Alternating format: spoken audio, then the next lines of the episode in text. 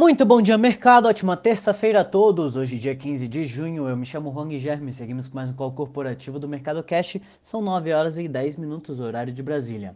Índice S&P 500 Futuro indicando alta de 0,09% e o índice Bovespa Futuro indicando queda de 0,10%. O Ibovespa encerrou o dia de ontem em alta de 0,59, cotado aos 130.207 pontos, com as expectativas pelas decisões de juros aqui no Brasil e nos Estados Unidos agendada para amanhã. No domingo, o governador de São Paulo, João Dória, anunciou um adiantamento de mais de 30 dias no calendário de vacinação do estado, o que deve ajudar na recuperação da atividade econômica. A nova previsão é que todos os paulistas estejam vacinados pelo menos com a primeira dose até o dia 15 de setembro. Também ontem teve a divulgação do IBCBR, considerado prévia do PIB, que registrou alta de 0,44 em abril de 2021 na comparação com março, segundo os dados do Banco Central. Na comparação com abril de 2020, a alta foi de 15,9%. Hoje os mercados mundiais têm leves altas, com atenção para o início da reunião do Fed hoje e a divulgação de indicadores das vendas do varejo com projeção de queda de 0,7% frente a abril, a produção industrial com projeção de alta de 0,6% frente a abril e a de preços do, do produtor com expectativa de alta de 0,6% na base mensal. Também o rendimento dos títulos do Tesouro Americano com vencimento em 10 anos vem caindo e atingiu o patamar de 1,5% na segunda-feira, com menor em 3 meses. Na Europa, dados oficiais confirmaram que a inflação final anual da Alemanha foi de 2,4% em maio, enquanto a da França ficou em 1,8%. No mercado asiático, repercute-se as tensões entre Pequim e Ocidente após líderes do G7 criticarem o país asiático sobre uma série de assuntos, o que a China chamou de interferência em questões internas. Os líderes do G7 criticaram no domingo a China por questões de direitos humanos na região fortemente muçulmana de Xinjiang, pediram que Hong Kong mantivesse o alto grau de autonomia e destacaram a importância da paz e estabilidade no Estreito de Taiwan, todas questões sensíveis para Pequim. A bolsa de Xangai fechou em queda de 0,92, Hong Kong em queda de 0,71 e Tóquio fechou em alta de 0,96%.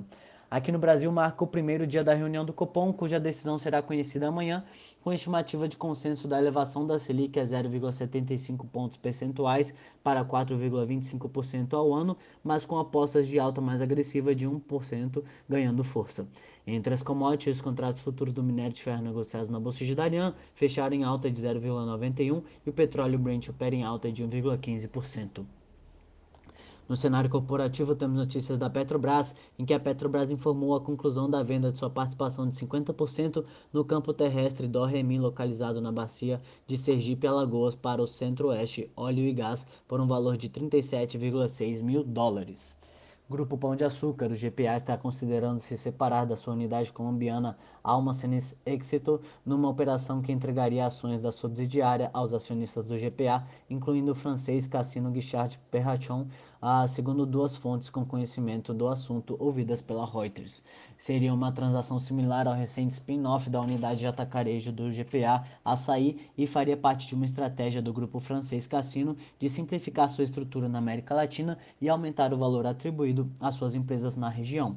Em resposta ao pedido de comentário sobre o assunto, o grupo enviou um comunicado. O Grupo Pão de Açúcar reitera que não há discussão em relação a este tema e reafirma seu interesse de investimento de longo prazo na Colômbia. BR Properties. A BR Properties comunicou a venda do galpão Tucano, localizado na cidade de Jarinu, no interior de São Paulo, por um valor de 94 milhões de reais. O empreendimento tem 31,7 mil metros quadrados de área bruta locável. Itaúsa. A Itaúsa informou que a BlackRock diminuiu sua fatia acionária da empresa para 4,98%, passando a deter 275 milhões de ações preferenciais da holding. Rapvida. O Instituto Brasileiro de Defesa do Consumidor informou na segunda-feira que notificou as operadoras de planos de saúde Rapvida e Prevent Senior pelo uso de cloroquina e outros medicamentos contra o Covid.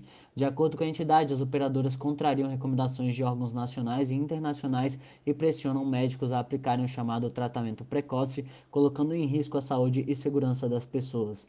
Ainda de acordo com o IDEC, há indícios de que a Rapvida tem pressionado médicos a prescreverem esses produtos em pelo menos quatro estados: Goiás, Pernambuco, Pará e Ceará. Copel. A elétrica paranaense Copel informou na segunda-feira que entrou em operação comercial no último sábado a primeira unidade geradora da pequena hidrelétrica Bela Vista, com capacidade instalada de 9,8 megawatts, em antecipação frente ao calendário previsto pela ANEL. Quando suas três unidades geradoras estiverem operando, a Bela Vista terá capacidade instalada de 29,8 megawatts. Sanepar, a empresa paranaense de saneamento, anunciou na segunda-feira a prorrogação de 90 dias do, da tarifa social para clientes cadastrados dentro das medidas tomadas para minimizar os impactos causados pela pandemia. A medida vale a partir do dia 18 de junho. Viver. A construtora Viver informou na segunda-feira que pediu na Justiça o encerramento de sua recuperação judicial quase cinco anos após o início do processo. Segundo a companhia, após ter recebido cinco capitalizações desde 2018, com a conversão de dívidas em capital e o pagamento de credores, 98% de sua dívida habilitada foi quitada. Vale, um sindicato que representa os trabalhadores da mina de níquel da Vale em Sudbury, Canadá, recomendou que seus membros em greve rejentem a última oferta da empresa brasileira, dizendo que ela oferecia melhorias mínimas. Os 2.500 trabalhadores da mina cruzaram os braços em 1 de junho, reclamando dos planos de cortes de benefícios médicos e de saúde para aposentados, bem como aumentos salariais mínimos. Eletrobras, a contratação compulsória de termoelétricas a gás, conforme o previsto na medida provisória de privatização da Eletrobras, poderá promover economia de 8 bilhões de reais ao ano aos consumidores, afirmou na segunda-feira a Associação Brasileira de Empresas Distribuidoras de Gás Canalizado. A associação considerou despesas e benefícios com a contratação das térmicas, além do atual cenário da crise hidrológica.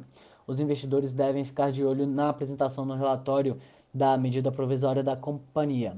De acordo com o que pode ser divulgado hoje, o Senado tem sessão convocada para votação na quarta-feira da medida provisória que trata da privatização da Eletrobras. A medida provisória precisa ter sua tramitação concluída no Congresso Nacional até o dia 22 de junho, quando perde sua validade. Por hora, estas são as principais notícias. Desejo a todos um excelente dia e ótimos negócios. Um forte abraço.